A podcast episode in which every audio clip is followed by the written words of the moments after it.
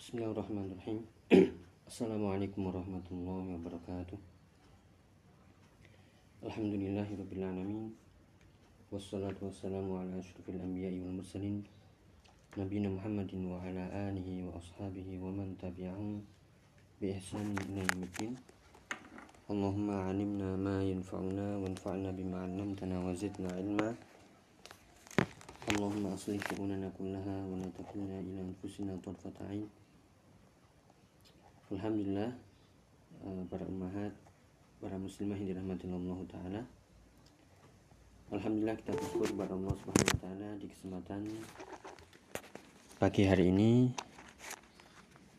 bisa memulai kembali di kajian online muslimah dari pembahasan kitab Al-Aqidah Al-Wasitiyah dari tulisan Syekhul Islam Ibn Taimiyah rahimahullahu rahmatan wasi'ah. Semoga inilah pertemuan yang bermanfaat uh, meskipun sedikit sejenak. Semoga kita bisa mengambil faedahnya khususnya dalam masalah akidah, masalah tauhid dan masalah tauhid asma wa sifat yang menjadi uh, pembahasan inti dari kitab Al-Aqidah Al-Wasitiyah meskipun nanti juga akan disebutkan uh, akidah-akidah yang lain dari rukun-rukun iman. Para muslimah yang dirahmati Allah Ta'ala melanjutkan dari perkataan al-muallif Syekhul Islam Ibn Taimiyah. Beliau mengatakan dengan membawakan sebuah ayat atau beberapa ayat di sini yang tujuannya adalah ingin menjelaskan bahwasanya Allah Subhanahu wa taala menafikan syarik menafikan sekutu baginya dalam rububiyahnya, uluhiyahnya, dan juga asma wa sifatnya. Yang dimaksud di sini adalah akidah kita kaum muslimin, akidah al-sunnah wal jamaah menolak dan menafikan sekutu bagi Allah Subhanahu wa taala. Tidak ada sekutu baginya. Tidak ada yang membantu Allah Subhanahu wa taala. Tidak ada yang menjadi musyarik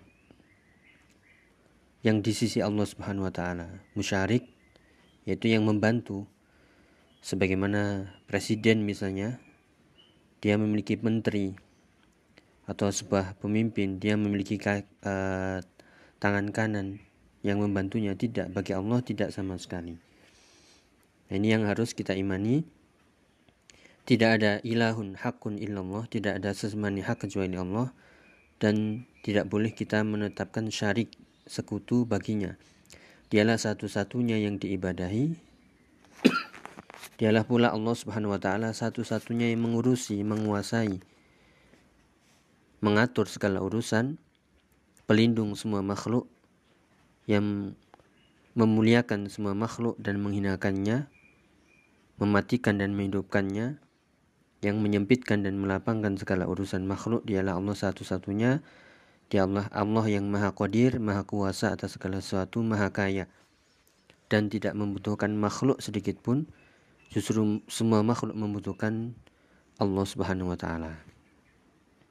Disebutkan di sini dalam sebuah ayat surat Al-Isra ayat 111. Qala Allah Ta'ala wa qulil hamdulillahilladzi lam yattakhidh waladan wa lam yakul lahu syarikun fil mulki walam yakun lahu waliyun minadh-dhulli wa kabbirhu. Kita lihat dari ayat ini. Eh, para muslimah yang dirahmati Allah taala. Allah Subhanahu wa taala menyebutkan wa qulil hamdulillah. Katakanlah wahai Muhammad. Katakanlah alhamdulillah. Segala puji bagi Allah. Dialah Allah yang lam yattakhid walada. Yang tidak mengambil anak, tidak menjadikan hambanya sebagai anak, tidak menjadikan makhluknya sebagai anak, tidak memiliki anak. Walam yakun lahu syarikun dan tidak punya sekutu, pembantu, pendamping dalam fil mulki, dalam kekuasaannya, kerajaannya, pengurusannya. Walam yakun lahu waliyun dan tidak ada pula yang sebagai penolongnya, dari kehinaan wakabbirhu takbiro akan tapi agungkanlah Allah dengan seagung-agungnya besarkanlah Allah dengan sebesar-besarnya pengagungan.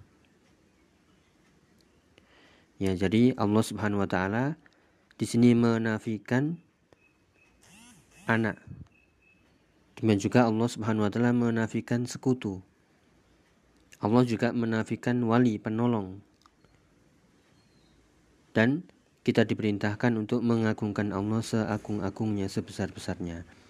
Dalam pembahasan ini, sebagaimana yang sering kita ulang dalam masalah akidah, khususnya tentang nama dan sifat-sifat Allah, jika Allah menetapkan, maka kita ikut menetapkan. Jika Allah menafikan, meniadakan, menolak, maka kita ikut menafikan, meniadakan, dan menolak. Itulah iman yang benar. Mengatakan sebagaimana Allah yang katakan, dan menolak sebagaimana Allah tolak. Demikian juga melalui lisan Rasulnya Shallallahu Alaihi Wasallam. Kita ambil penjelasannya dari penjelasan uh, Syekh Soleh Al Fauzan dalam kitabnya Syarah Al Aqidah Al Wasutiyah.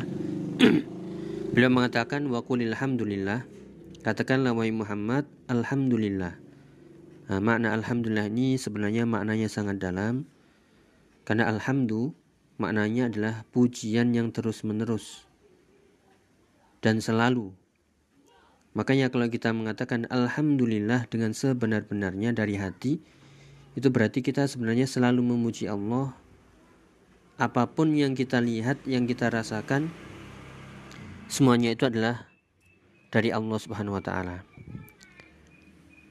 Ini harus sedikit diperdalam makna alhamdulillah. Alhamdulillah maknanya adalah asana. Asana itu artinya adalah pujian yang terus-menerus. Pujian yang selalu dan apa saja kembali kepada pujian kepada Allah Subhanahu wa taala. Apa saja yang diterima, dilihat, dirasakan itu semuanya harus kembalikan alhamdulillah.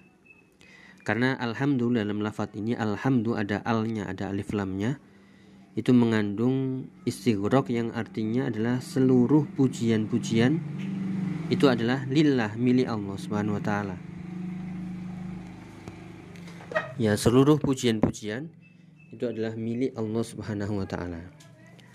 Makanya dari ayat ini bisa kita ambil uh, kesimpulan ataupun faedah apa pun yang kita lihat, kita rasakan baik itu hasil hasil usaha kita sendiri ataupun itu pemberian dari orang lain, maka ucapkanlah pertama kali Alhamdulillah. Segala puji hanya bagi Allah. Kita tidak memuji orang lain terlebih dahulu. Kita tidak bangga kepada diri kita sendiri terlebih dahulu. Tapi ucapkanlah terlebih dahulu Alhamdulillah.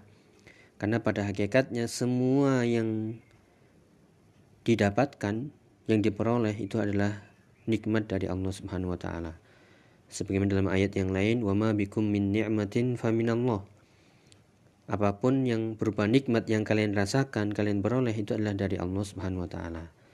Jadi ayat ini alhamdulillah selain pengakuan bahwasanya seluruh nikmat itu adalah milik Allah juga harus ada perintah kepada kita.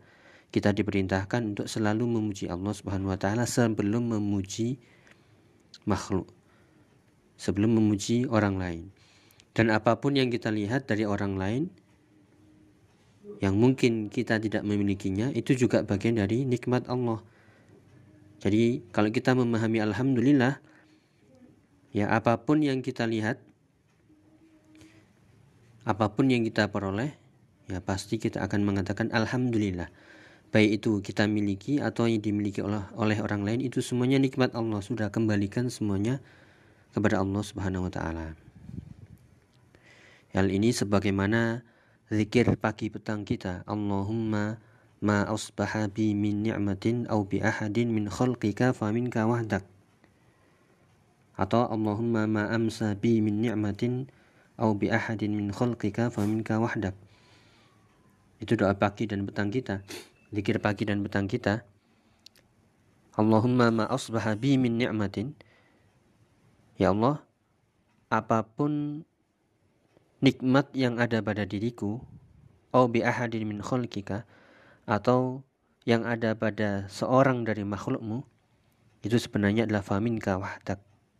sebenarnya itu semuanya dari Allah semuanya darimu ya Allah maka dengan memahami alhamdulillah kita akan selalu bersyukur dan kita tidak akan selalu melihat apa yang dimiliki oleh orang lain?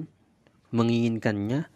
Atau bahkan berlomba-lomba ingin memilikinya? Atau bahkan berlomba-lomba banyak-banyakan memilikinya? Karena semuanya itu adalah nikmat Allah yang Allah titipkan Allah berikan. Dan kita hanya sebagai yaitu hamba yang diberikan amanah. Dan amanah harus diberikan pada ahlinya.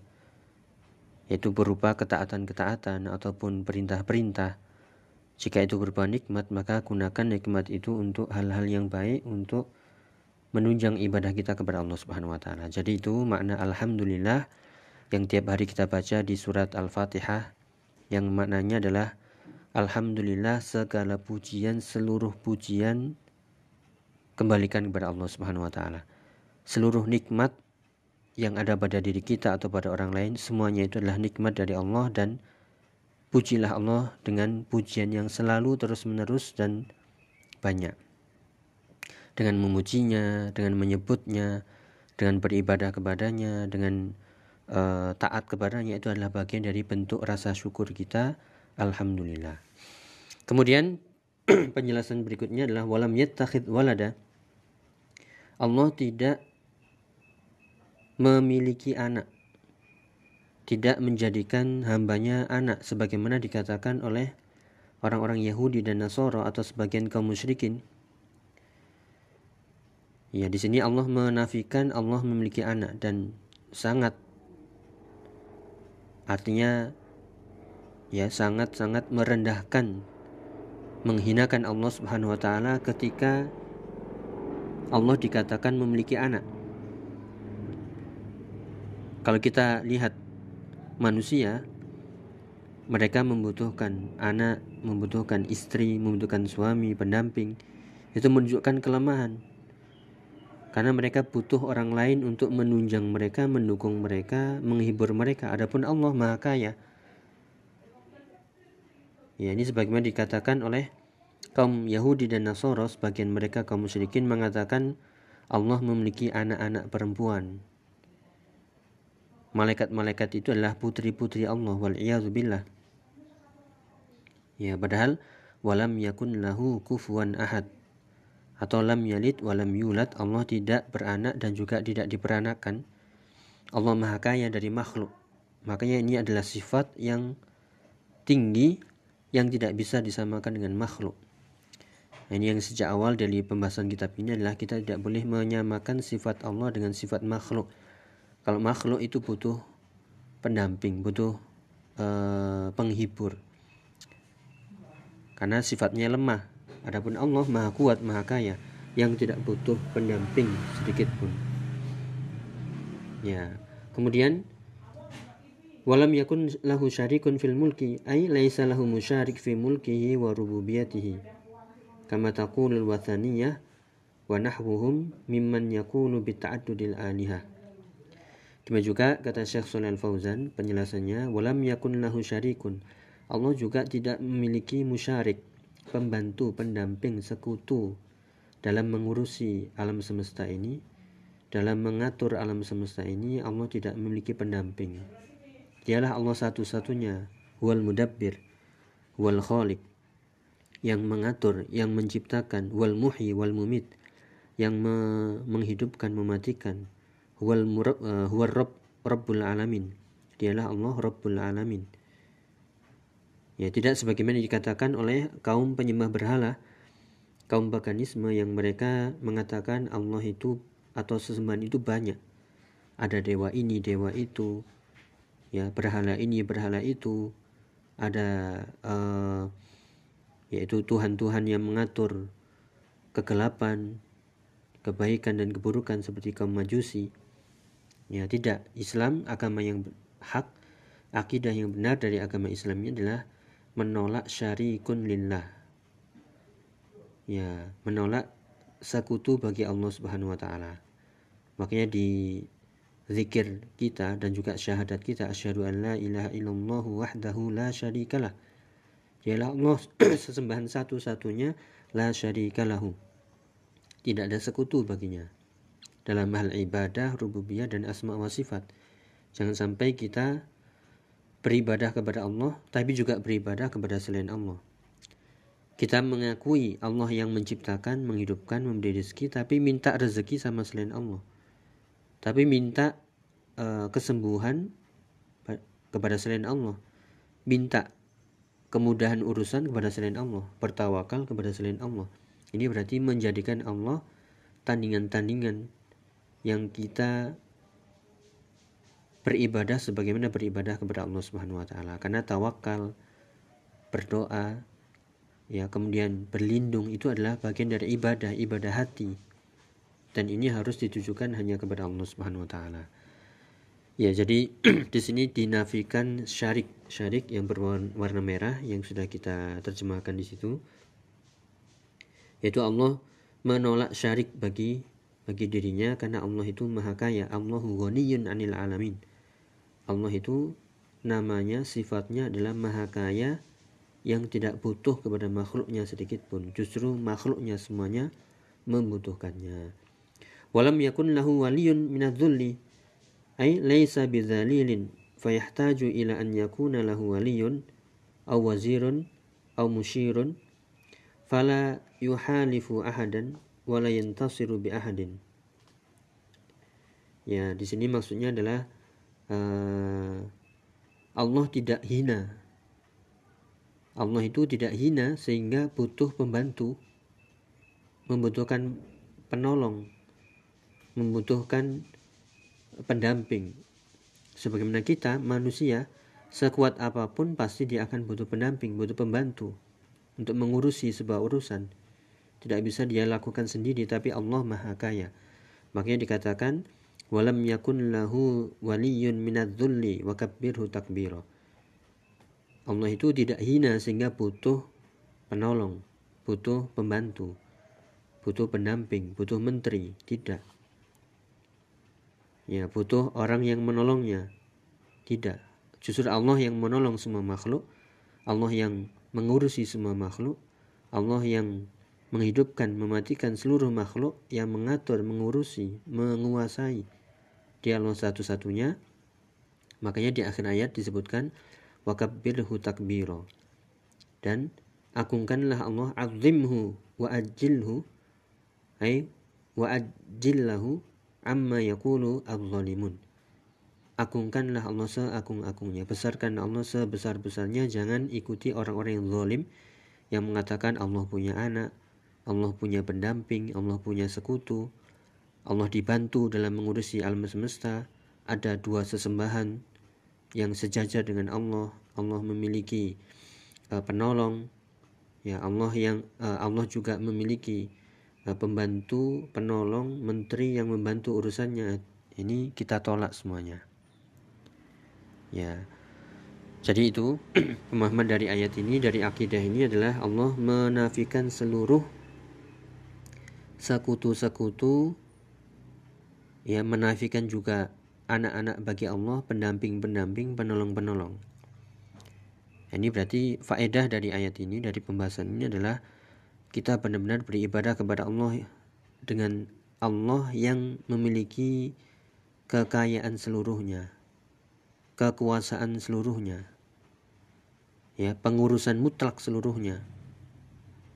Benar-benar kita harus mengagungkan Allah seagung-agungnya, bertawakal kepadanya, berlindung kepadanya, berdoa kepadanya, minta apa pun kepadanya, minta kelapangan rezeki, kemudahan urusan, kesembuhan, ya dan juga pelindungan dari mara bahaya dan seluruhnya kita harus yakin Allah dialah satu-satunya yang mampu dan sangat mudah bagi Allah untuk mengabulkan semua hal itu yang kita minta. Karena dialah Rabbul Alamin. Segala ya makhluk Allah yang mengurusinya. Inilah akidah yang harus kita tanamkan. Kita benar-benar beribadah kepada Allah zat yang maha kaya maha segala-galanya. Sudah. Kalau kita yakin dengan ini ya sebagaimana dalam hadis yang lain yaitu ana inda dhanni abdi bi. Aku itu kata Allah dalam hadis kursi seperti prasangka hambanya. Kalau prasangka kita sebagai seorang hamba yakin dengan Allah, ya sangat bergantung kepada Allah, menyerahkan segala urusan kepada Allah, Allah pun akan memberikan. Ya tapi sebaliknya kalau kita nggak yakin atau iman kita kepada Allah itu lemah atau ragu terhadap kekuasaan Allah, terhadap uh, perbuatan Allah, maka Allah pun tidak akan memberikan apa yang kita minta sesuai dengan prasangka kita dan keyakinan kita. Inilah pembahasan akidah, fokus dalam keyakinan. Dan ini harus selalu ada setiap kita ibadah, bahkan di luar ibadah sekalipun. Ya, maka para muslimin Allah taala eh, dari ayat ini sekali lagi azimhu kabbirhu takbiro. Besarkanlah Allah sebesar-besarnya yaitu jangan sampai kita menyamakan Allah dengan makhluk. Allah itu maha kaya, maha segalanya, tidak seperti sesembahan-sembahan yang dijadikan Tuhan oleh sebagian manusia. Ya, seperti berhala-berhala, dewa-dewa, pohon-pohon, batu-batu, atau bahkan orang soleh sekalipun. Ya, mereka tidak memiliki sifat ketuhanan sedikit pun mereka itu semuanya lemah ya butuh penolong butuh uh, pendamping pembantu adapun Allah Subhanahu wa taala ya tidak sama sekali. Mungkin ada pertanyaan nanti uh, terus bagaimana dengan malaikat yang di ditunjuk oleh Allah taala diperintah untuk mengurusi hujan ya mengurusi uh, ars atau memikul ars atau mencabut nyawa atau mencatat amal kebaikan. Nah, ini iman kita dalam hal ini adalah itulah Allah Subhanahu wa taala memerintahkan hambanya karena malaikat itu juga bagian dari makhluknya. Nah, tetap yang memberikan kekuasaan itu Allah Subhanahu wa taala. Ya demikian juga manusia. Manusia kok bisa dia mengatur uh, atau membuat bangunan, mengatur jalan-jalan ya Eh, kemudian menata bumi sehingga bisa dimanfaatkan yaitu karena nikmat Allah yang ada pada manusia berupa akal berupa kemampuan berpikir. Dan itu semuanya adalah dari Allah Subhanahu wa taala. Tetap Allah yang memberikan hal itu semuanya. Demikian juga malaikat-malaikat tadi bukan berarti Allah nggak mampu sehingga butuh malaikat. Tidak sama sekali. Waliyadzubillah Ya, justru itu adalah bagian dari kekuasaan Allah yang menciptakan makhluk yang diberikan tugas untuk mengatur hujan, memikul ars, ya, kemudian menyampaikan wahyu, dan juga mencabut nyawa, ruh. Itu bagian dari kekuasaan Allah Subhanahu wa taala. Tetap Allahu Rabbul Alamin.